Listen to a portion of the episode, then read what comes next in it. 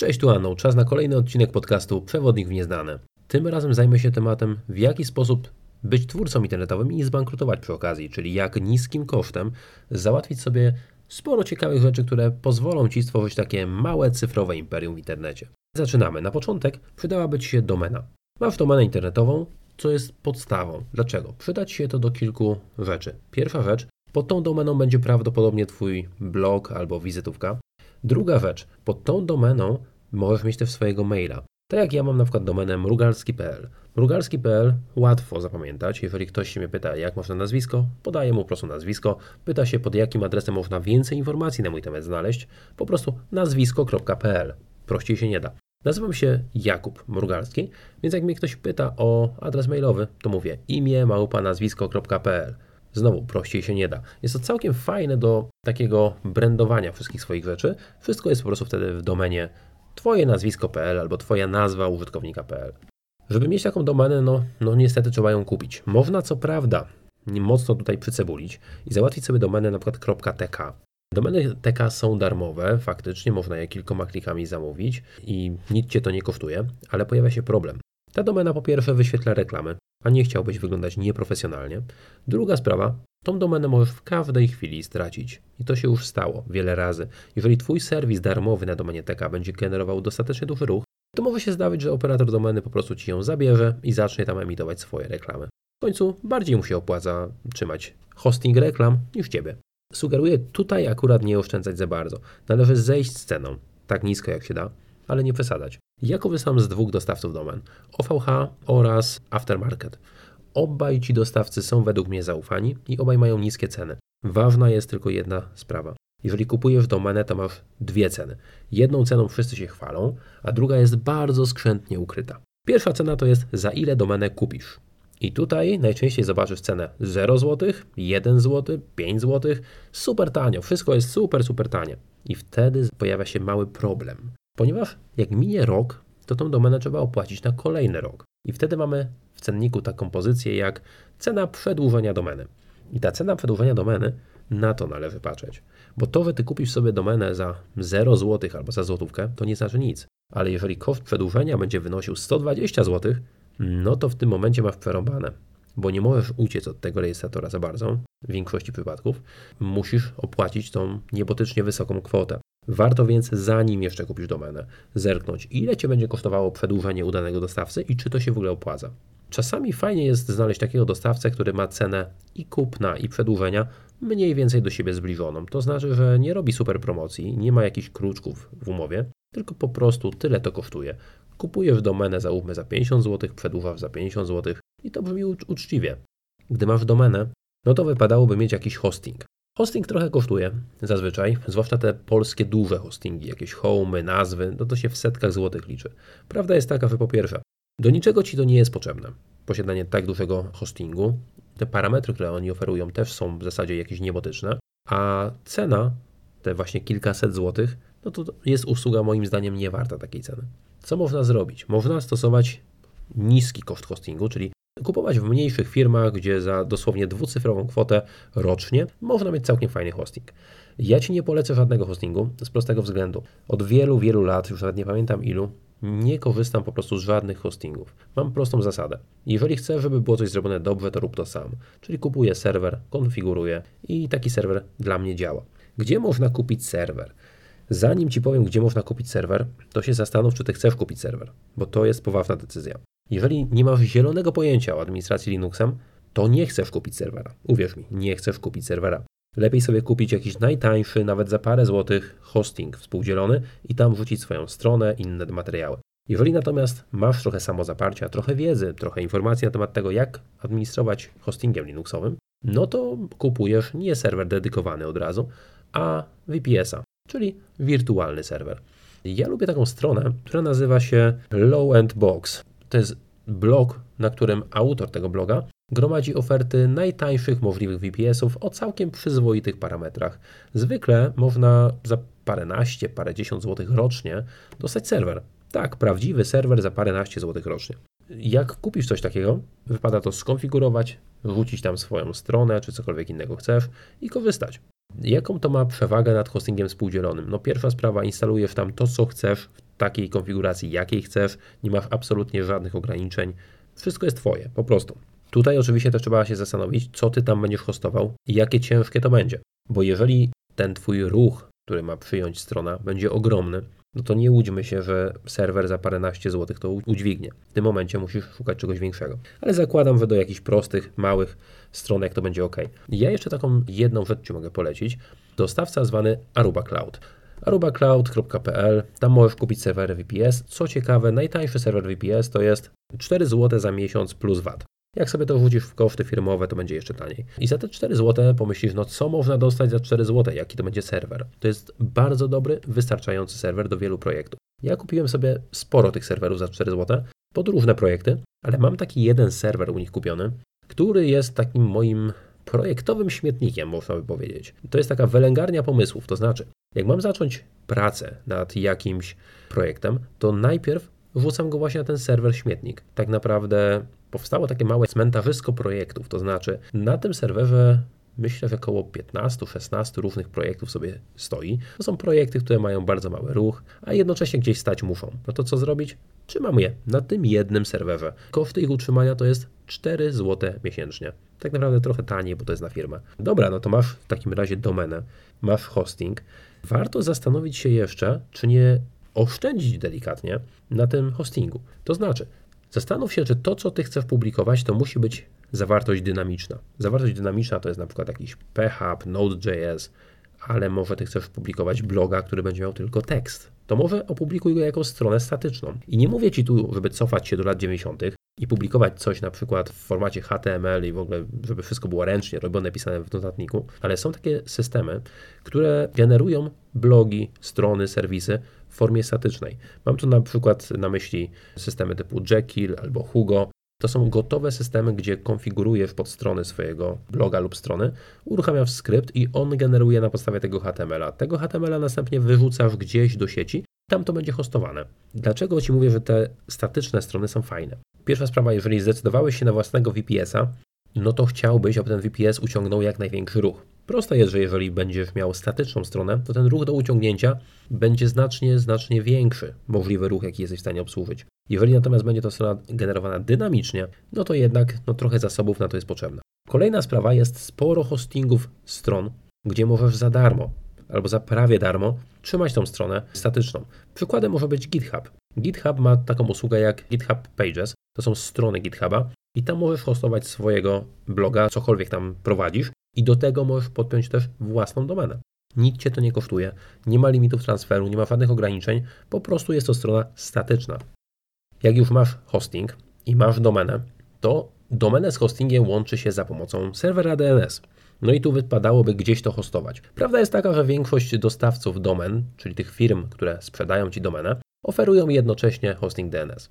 Nie sugeruję z nich korzystać z kilku względów. Jeden z tych względów to jest na przykład to, że są niewygodne. Druga sprawa, może się zdarzyć, że jeżeli masz przerwę techniczną albo jakieś inne tam rzeczy, to ten serwer DNS zacznie Ci wyświetlać takie niemiłe reklamy typu strona padła i bla bla bla i tam jest reklama Twojego dostawcy domeny.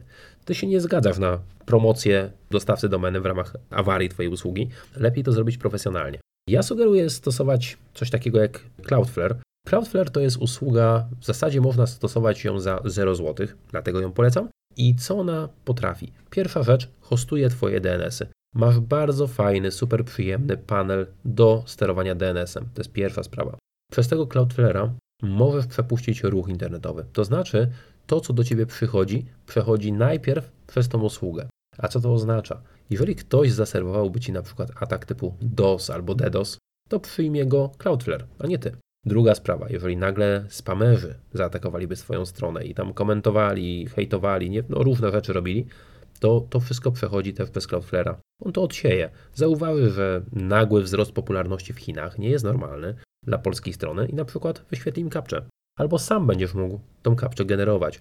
W ustawieniach Cloudflare'a są takie fajne opcje, że można oznaczyć na przykład kraje, które chciałbyś challenge'ować kapczą, tak to ładnie można powiedzieć. Czyli na przykład jeśli ktoś wchodzi z Tajwanu, to sprawdź, czy to nie jest robot. Albo jeżeli wchodzi z Chin, to w takim razie zrób tam z nim coś. Można też robić blacklisty, waitlisty, naprawdę super opcje.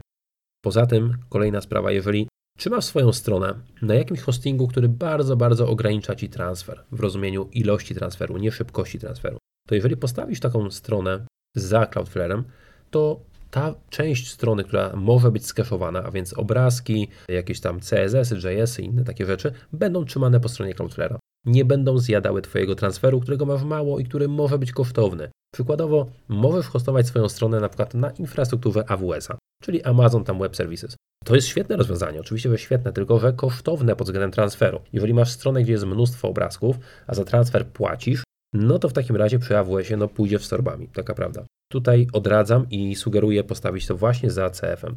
No dobra, mamy w takim razie domenę, mamy hosting, mamy DNS-a, ale chcielibyśmy do tego dowrócić na przykład newsletter. Wysyłanie newslettera fajna sprawa, jest mnóstwo rozwiązań na rynku, które ci to zapewnią. Za grosze albo za 0 zł. Tylko mają plusy, mają minusy i mają ograniczenia. Pierwsza sprawa, wyobraź sobie, że chciałbyś zrobić taki naprawdę duży, porządny, często wysyłany newsletter. Jak zobaczysz sobie ceny rozwiązań, no to tutaj już można zapłakać. Niestety wysyłanie dużego newslettera czasami może oznaczać setki złotych miesięcznie. I to boli.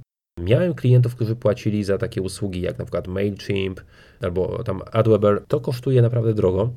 Przemigrowałem ich na usługę AWS-a. AWS ma coś takiego jak SES, Simple Email Solution. Prawdopodobnie taniej się tego zrobić nie da. Mniej więcej cena za wysłanie tych maili to wychodzi coś około 30-40 groszy za 1000 sztuk. Dość tanio. Można tak naprawdę zejść jeszcze niżej za pomocą kilku sztuczek. To znaczy, jeśli korzystasz ze SES-a, czyli z tego Simple Email Solution, w ramach usługi AWS-a, czyli wywołujesz tego SES-a z serwera EC2, ich VPS-a, to wtedy masz 50 tysięcy wiadomości miesięcznie za 0 zł. No, tylko powiesz mi, dobra, tylko muszę zapłacić za EC2. Nie musisz.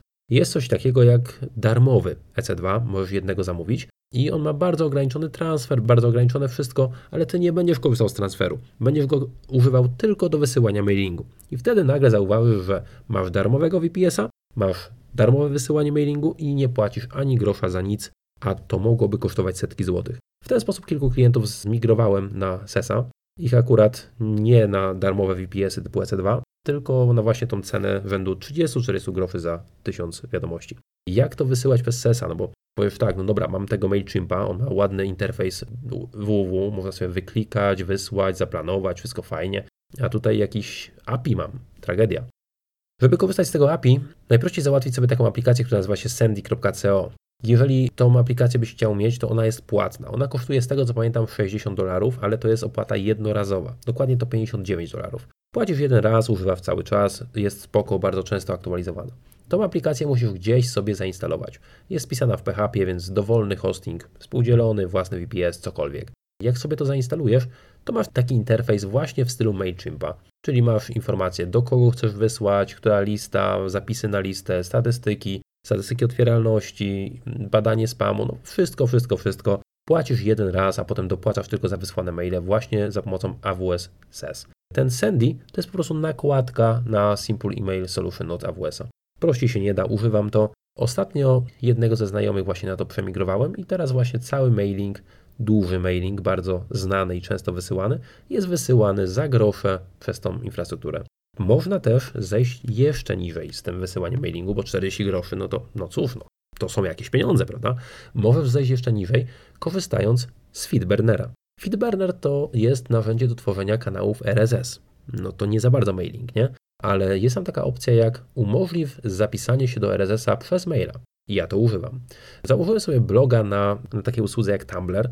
Na Tumblrze rzucam newsy. Te newsy to jest Unknown News. Jeżeli słyszałeś, to może wiesz, co to jest. Unknown Newsy rzucam na Tumblera i ten Tumblr no, nie jest publiczny. Tak naprawdę nigdzie nikomu linka nie daje, ale on mi generuje kanał RSS. I teraz ten kanał RSS jest jednym ze sposobem czytania kanał newsów. Daję ludziom na zasadzie, czytajcie sobie, jak chcecie przez RSS-y, to stąd. Ale jednocześnie dałem im linka, gdzie napisałem, jeśli chcesz dostawać mailing Unknown Newsa, to się zapisz pod tym linkiem. I to był link do zapisów na Feedburnera. Feedburner działa tak, że za każdym razem, gdy pojawi się nowy wpis na RSS-ie, to on rozsyła go mailem. Ciekawostka jest taka, że nie ma limitów, do ilu osób wysyłasz i nie ma limitów też, jak często wysyłasz, czyli czy to będzie codziennie, czy to będzie co drugi dzień. Po prostu kumulacja tych Twoich postów wysyłana jest raz dziennie o godzinie tej, którą Ty ustawisz w ustawieniach Feedburnera. I w ten sposób można wysyłać swój mailing, może nie w za ładny sposób, do wielu, wielu osób za 0 zł. Tak działa mailing z Newsa. Powiedziałem, że w nie za ładny sposób. Dlaczego? Bo nie masz za bardzo wpływu na to, jak Twój mail wygląda. Możesz sformatować tekst, możesz pogrubić, jakąś tam kursywę prowadzić, podkreślenie, linki powrzucać, no ale layoutu graficznego już nie zrobisz, taka prawda. No, coś za coś. Chcesz 0 zł, no to musisz coś poświęcić.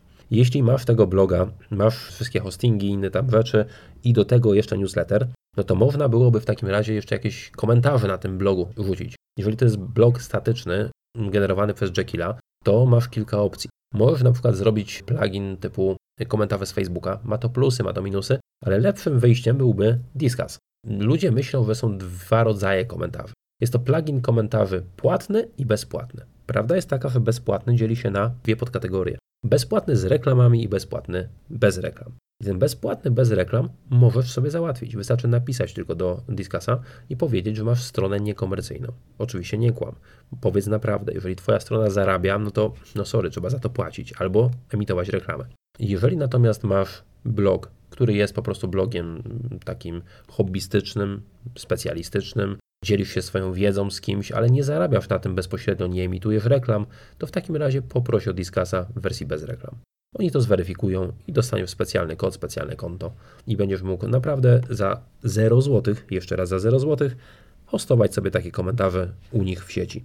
Dobra, kolejna rzecz to są backupy, bo jak już masz ten serwer, trochę się tam dzieje, pliki wystawiasz, no wypadałoby to gdzieś backupować. Backupy, no można zejść całkiem nisko, na przykład trzymać backupy na albo Amazon S3, czyli Simple Storage Solution. Tam się płaci za gigabajt, za transfer. Transfer możesz totalnie zignorować z prostego względu, bo tam będziesz rzucał te backupy i trzymał je. Trzymanie backupów to jest dosłownie tam kilka groszy za gigabajt, więc możesz pakować ile wlezie, jest naprawdę taniej. Można zejść jeszcze niżej.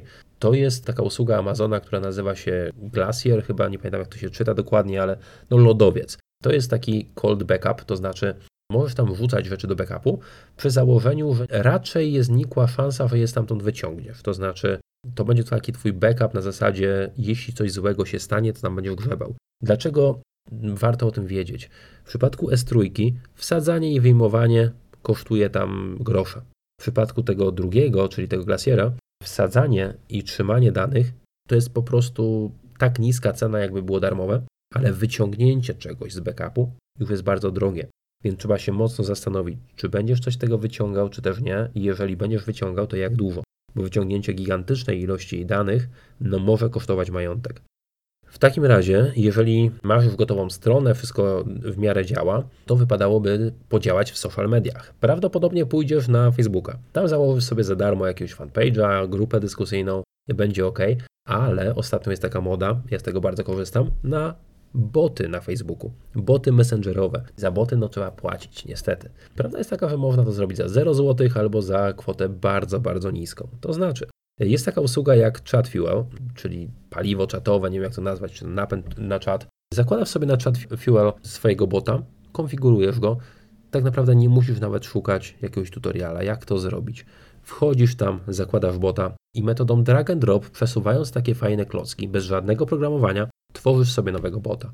Potem tego bota podpinasz pod swojego fanpage'a i on może działać jako na przykład taki newsletter. Ja mam trzy boty założone. Jeden powiadamia o promocjach tam w chińskich sklepach, e, drugi powiadamia o promocjach w branży IT, a trzeci powiadamia o nowych wydaniach Unknown News.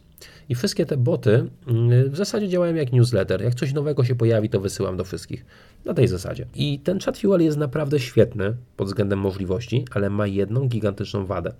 Ma limit użytkowników, jaki jest w stanie obsłużyć. 5000. I gdy przekroczysz 5000 użytkowników, wbrew pozorom to nie jest tak strasznie dużo. Mi to zajęło jakieś 3 miesiące, żeby to przekroczyć, więc to jest osiągalna wartość. I teraz co można zrobić?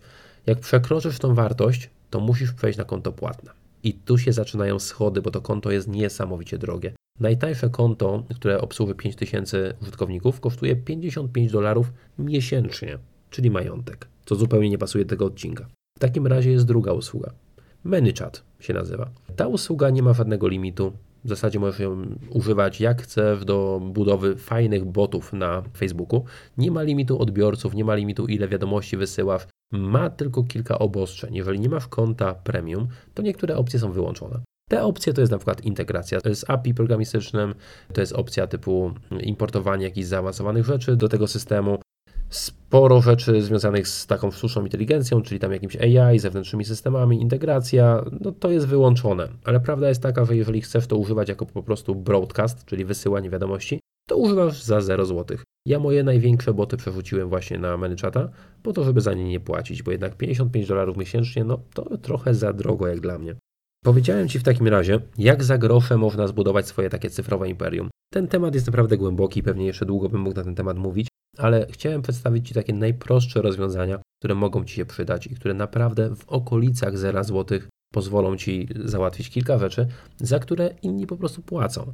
Zapamiętaj tylko, że każda z tych rzeczy jest darmowa nie dlatego, że ktoś, kto to oferuje, to jest, nie wiem, organizacja charytatywna, tylko z innego względu.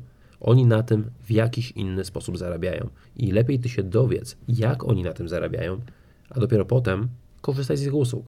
Są systemy z jawnym określeniem, jak zarabiają i w jaki sposób. To są systemy właśnie te, które Ci poradziłem, to znaczy usługi na AWS-ie. No AWS wiadomo jak zarabia. Gdy przekroczysz wartość bezpłatną, wchodzisz na płatny pakiet, musisz im płacić. Jeżeli na przykład masz systemy typu jakiś chat fuel, no to wszystko jest za darmo, no ale wiadomo, twój bot będzie rósł prawdopodobnie w nieskończoność, no i w końcu zaczniesz im płacić.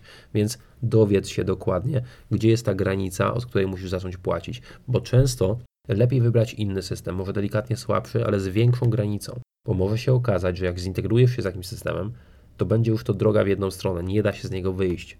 I jak coś postawiłeś na danym systemie, musisz tam siedzieć, cierpieć i płacić.